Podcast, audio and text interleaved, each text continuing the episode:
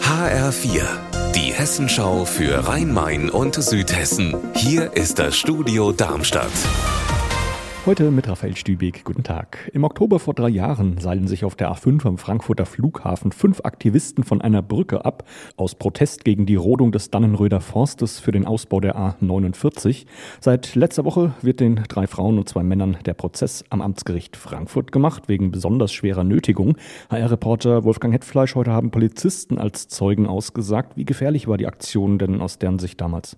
An viele Details haben sich die heutigen Zeugen nicht mehr erinnert. Deswegen ist auch nicht ganz klar, ob die jungen Leute, die da unter der Brücke hingen, alle eine komplette Kletterausrüstung getragen haben. Ein Polizist, der selbst Kletterer ist, hat da nämlich vorsichtig Zweifel angemeldet. Aber das blieb unklar.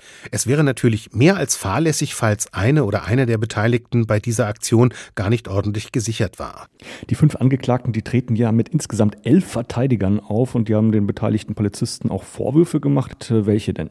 Als einer der befragten Polizisten erzählt hat, man habe diese Leute, die unter der Brücke hingen, freundlich angesprochen. Da ist ihm dann ruckzuck ein Zitat vorgehalten worden. Da soll ein Beamter gesagt haben, dass er das Seil auch lösen könne, damit der Mensch, der da hing, unterm LKW landet. Die Richterin hat das heute zum ersten Mal gehört und die Quelle dafür, die ist völlig unklar. Ich will's mal so sagen, die Verteidigung macht für meine Begriffe viel Theater und in diesem Stil wird's wohl auch weitergehen, und zwar morgen. Da könnte eigentlich auch schon ein Urteil fallen, ich bin da aber eher skeptisch. Die Stadt Frankfurt hat heute ihre Pläne für die Abwasserentwicklung und Modernisierung von Kläranlagen vorgestellt. Ein wichtiges Thema dabei, eine vierte Reinigungsstufe, die auch Spurenelemente wie Medikamentenrückstände aus dem Wasser filtert. HR-Reporterin Hanna Immich, wann soll die denn kommen in Frankfurt? Ja, das steht äh, leider noch in den Sternen, denn diese Stufe ist vom Gesetzgeber noch nicht flächendeckend vorgeschrieben, auch nicht hier in Hessen.